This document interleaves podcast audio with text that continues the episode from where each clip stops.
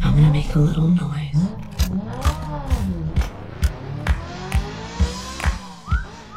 一部作品，一次震撼，一场盛宴，Hi. 一串记忆，一个人物，一段历程，James Bond. 展现影视魅力。汇总观后热评。欢迎收听子期影评。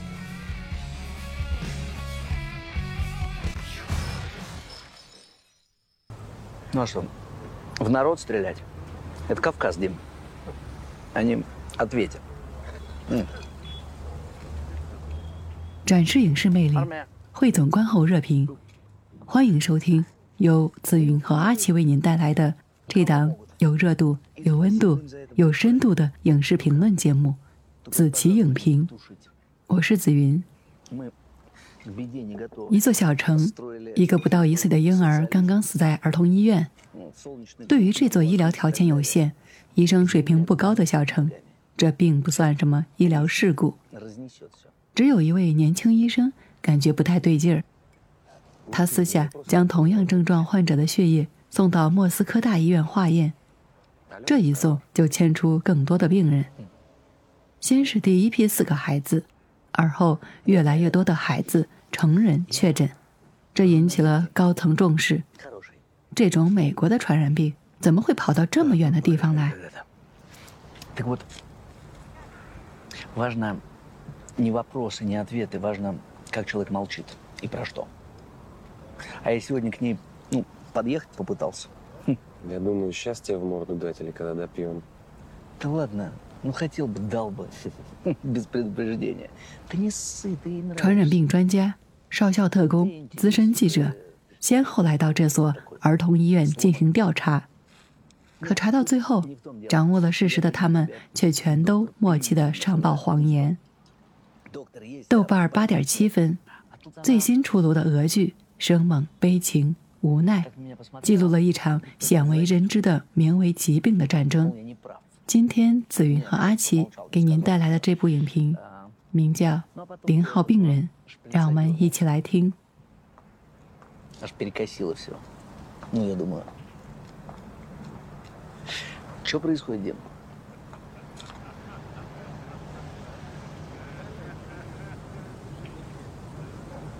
Тебе показалось? От усталости. Шок, перелет, кровь сдал. А, Давай добьем, да по домам.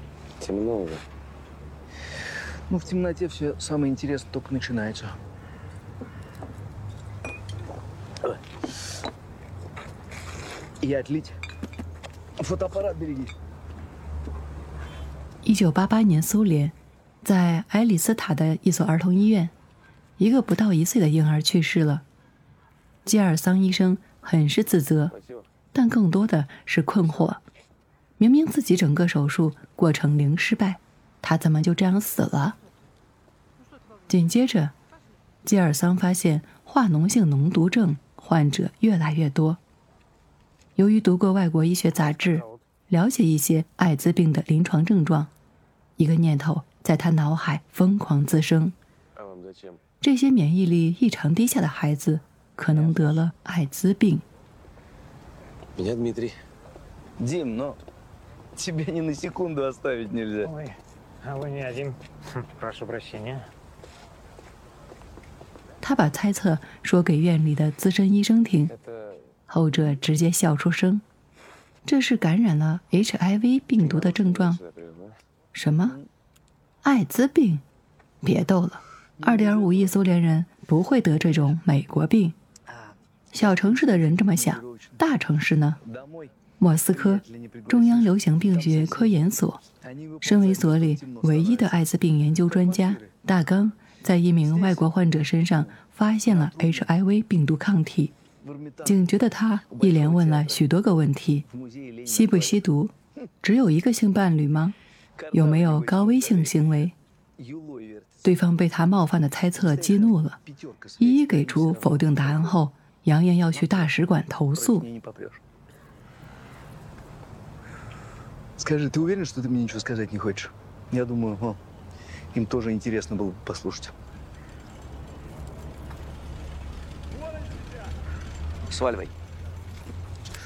鉴于艾滋病有传染性，大刚决定报警，可女同事体贴的阻止了他：“多一事不如少一事，反正二点五亿苏联人都不会得这种美国病。”听上去像玩笑，对吧？但这就是历史真实的一貌。据官方数据统计，在上世纪八十年代，全世界共有一千五百万艾滋病患者，而在苏联，记录在案的病例全是外国人。难道苏联真是被上帝眷顾的净土？上至卫生部长，下至普通民众，确实这么想。这种疾病。可是西方生活方式的产物，艾滋病呀，是吸毒、卖淫、嫖娼等违法犯罪行为的副产品，是堕落的证明。而苏联公民又是何等正直、正确、遵纪守法？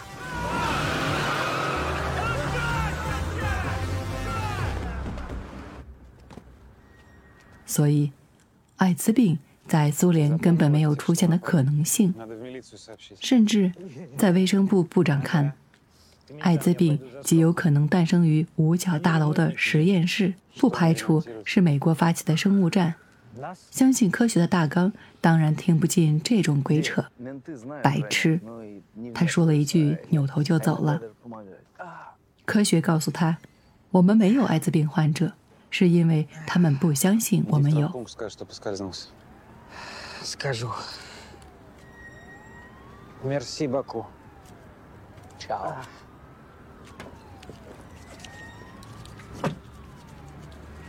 Сейчас поздно, конечно, но я, в принципе, знаю место, где можно попять капель. Да, на сон. 尽管不被理解，大刚仍然在坚持研究艾滋病。这天，转机来了，一名来自列宁格勒的医生说他那里有个病人，怎么治都治不好，症状很像你说的那种病。Нет, он еще не пришел. Просто он обещал позвонить, а день уже закончился. Ладно, я все понял, пока. Меня не цитировать. Само собой. 这是一个伤势严重的退伍老兵，他先是发烧、失眠。接着腹泻、皮疹，再后来淋巴细胞是正常的两倍，直到被确诊卡波西氏肉瘤。更可怕是，老兵年轻时是个风流人物，泰国工作时 就跟不少当地人发生过未采取保护措施的性行为。在纪律严明的苏联军营，也有整整二十四个性伴侣。嗯，примерно сколько? На сегодняшний день, я думаю, наверное,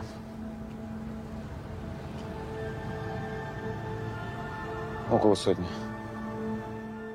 大刚顺藤摸瓜找到军营， 可当请求看档案，军官暴怒。好在大刚聪明，以老战友身份打入内部后，终于得到那份档案。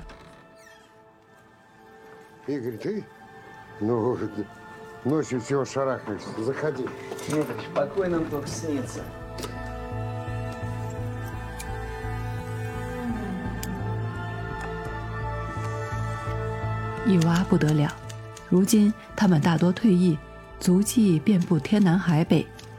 大刚和团队忙活很久，电话、登门、问诊、验血，排查各种潜在传染目标后，结果出来，最最乐观估计，艾滋病患者有一百例左右。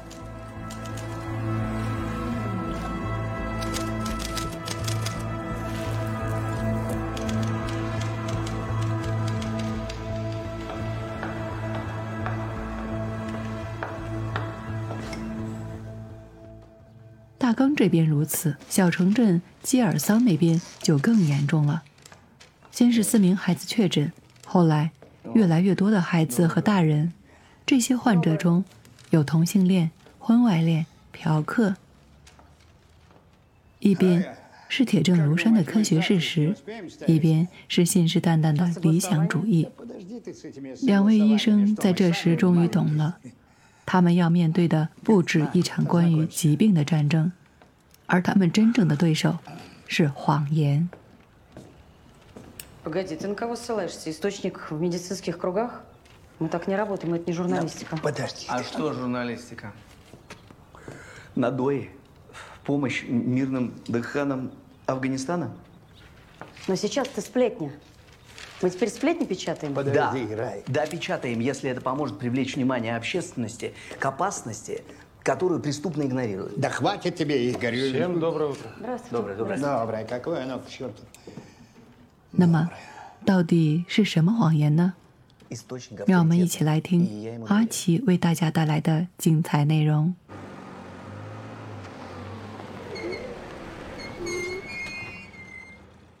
岁月飞花皆似歌，人生起落宛如戏。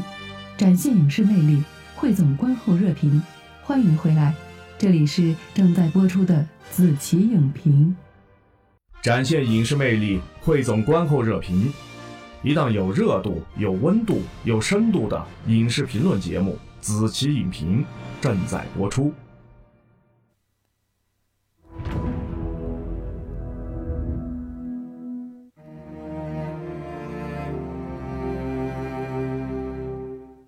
好的，那感谢我的搭档紫云呢，在节目的前半段和大家说到的这部国外的影片《零号病人》，展现影视魅力，汇总观后热评。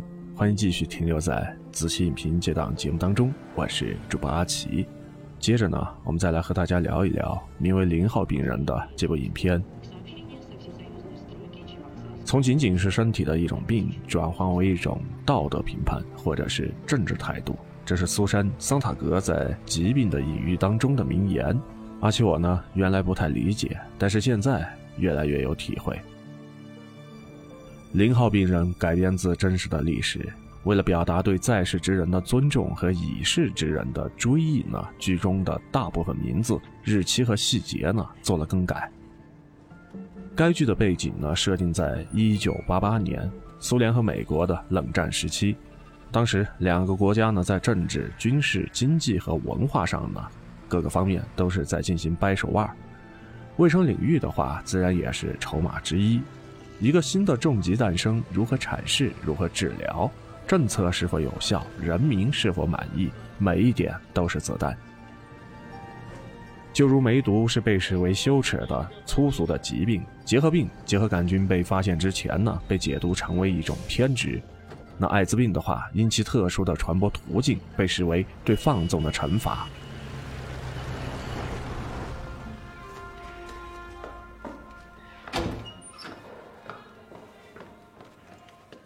众所周知，艾滋病呢最先在美国爆发。一九八一年的时候，纽约和洛杉矶呢先后报告了一些年轻的同性恋患者去世。随后，美国疾病预防控制中心刊登了多例病人的病例报告，他们多患有卡波西氏肉瘤、带状疱疹和淤血斑。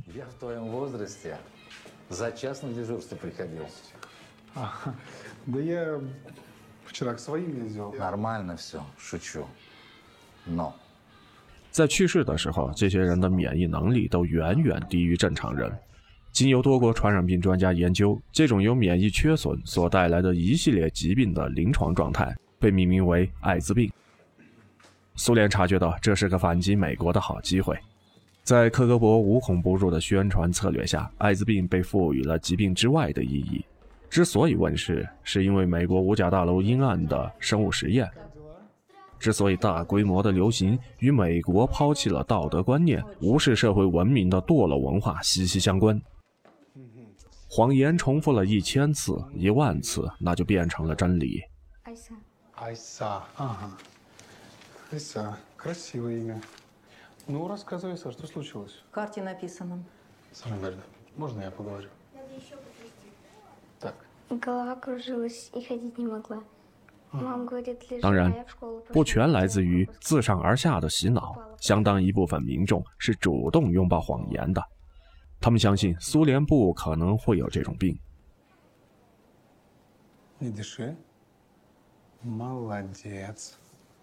那如果说在发生了不正当的性行为的时候，嫖客只要愿意付钱，或者说加钱的话，一切没有保护措施的性行为马上就变得安全了呢？相信艾滋病就像是鼠疫、黑死病，得了只能等死。那放弃艾滋病人，也就回避了良心和道德本该面对的谴责。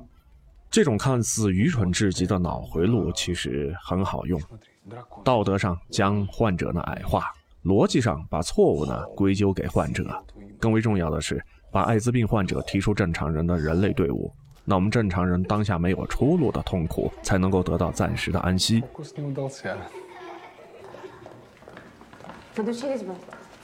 一切就像是电影让子弹飞当中那句流传颇广的台词。人们不愿意相信一个土匪的名字叫做木枝人们更愿意相信叫做麻子。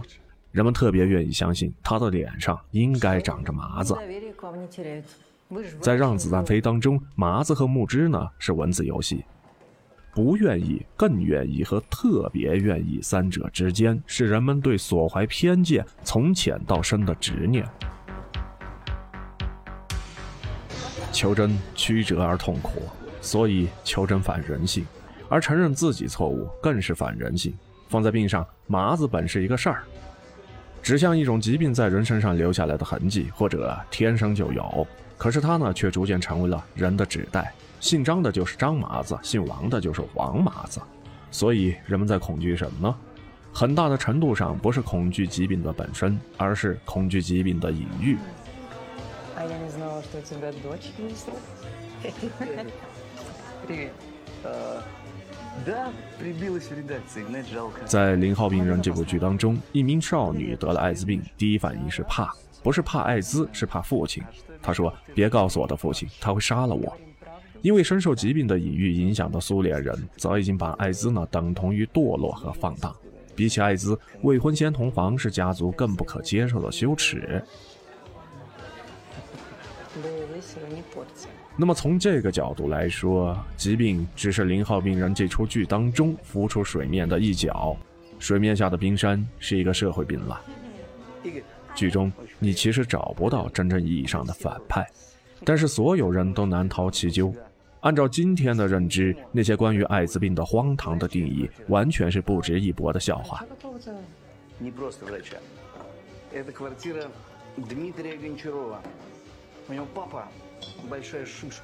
但还是那个问题，为什么那么多人会相信呢？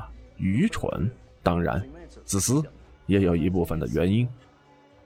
但是更为沉重的现实是，那些简单可笑的骗局之所以能够骗到你，往往在于我们主动上缴了追问、质疑的权利。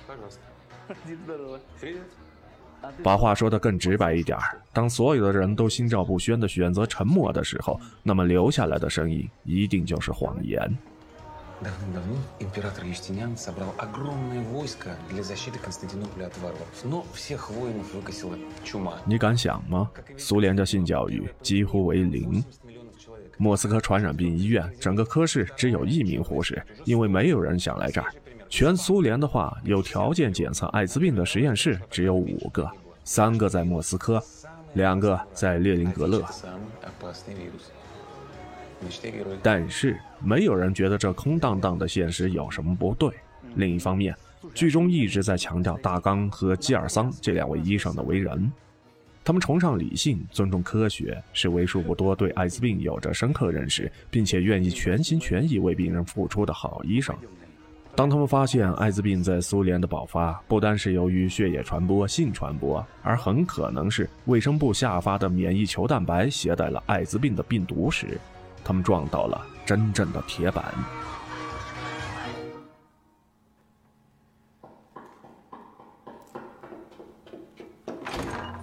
Кирсана Ударович, там ребенку стало хуже. Пойдемте, пожалуйста. 那批药迅速的被卫生部呢给下令销毁了，而下令的正是大刚的父亲老刚，卫生部的副部长。他不敢再对那批药物进行检测，他怕死，更怕被定罪。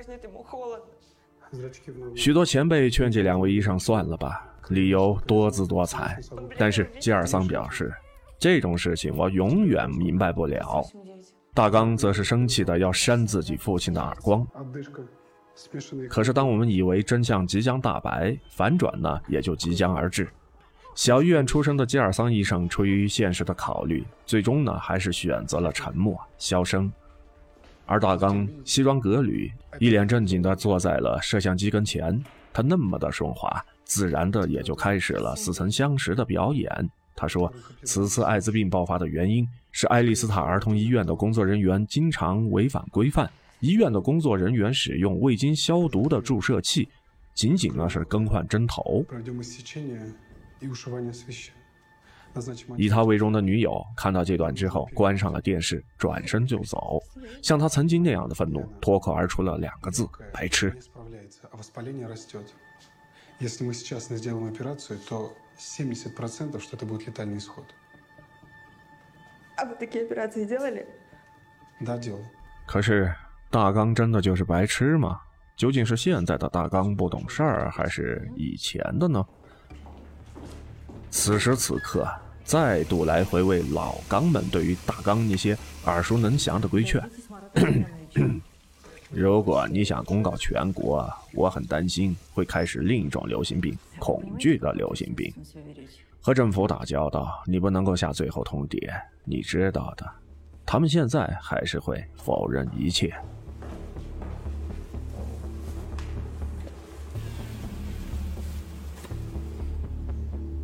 由此，一种奇妙的轮回形成了闭环。从吉尔桑到大刚，从大刚到老刚，没有一个人有真正的恶意，他们就像是一个个精妙的齿轮，无情绪地运转着。甚至可以说，他们是在某种更高信念的驱动之下，将一个个的谎言充满善意地钉入了人民的身体当中。如你所见，在这样的一部剧《零号病人》当中，他并不吝啬于展现疾病的隐喻、政治的复杂、人性的多面。但是更加深刻的一点在于，他毫不留情地掩饰了真相和谎言之间的斗争。真相其实并不美好，谎言也不一定长着邪恶的嘴脸。一切就像是现实那个尾巴。苏联对此次事件进行了长达十二年的调查，结果呢，从一九八九年开始调查。七十五名儿童和四名成年人在爱丽丝塔儿童医院感染艾滋病一事，由于时效期满于二零零一年停止调查，期间呢从未公布肇事者的名字。哦吼，还没完！零号病人在结尾的时候还是给了观众一个小小的彩蛋。二零一三年的时候，莫斯科老去的基尔桑呢接受记者的采访。记者提到，已经成为院士的大纲，在研究结果当中让大众相信，爱丽丝塔之所以爆发艾滋病，是工作人员操作不当，而跟那个免疫球蛋白呢毫无关联。吉尔桑这个时候打断了记者，深受痛苦折磨的他认为，整个艾滋病事件当中最大的问题在于没有一个人有勇气站出来去承担责任，哪怕是在事后。而他们这些当事人只有一个诉求，相当简单。在阿奇我看来，零号病人这个结尾相当的刻意，但是阿奇我也是相当的喜欢。他刻意在故事已经有了定案之后，画蛇添足的加上当事人的看法，刻意的在使用早就落伍的黑白影像，企图混淆历史与当下的边界，甚至刻意致敬了影片《杀人回忆》。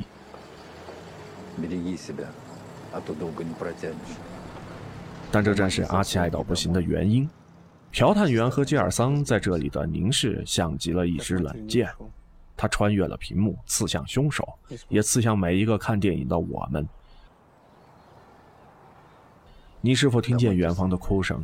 你再仔细的听一听，这哭声到底是来自于远方，还是胸口这颗还在跳、还有温度的心呢？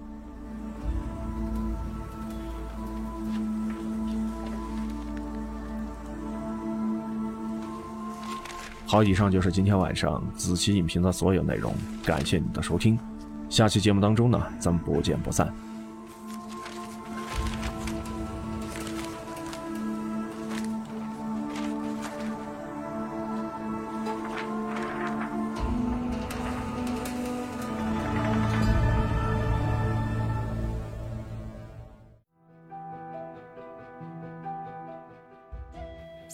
水穷处。坐看云起时。人生像一部电影，但又不是电影。故事的结局，或明或暗，或悲或喜。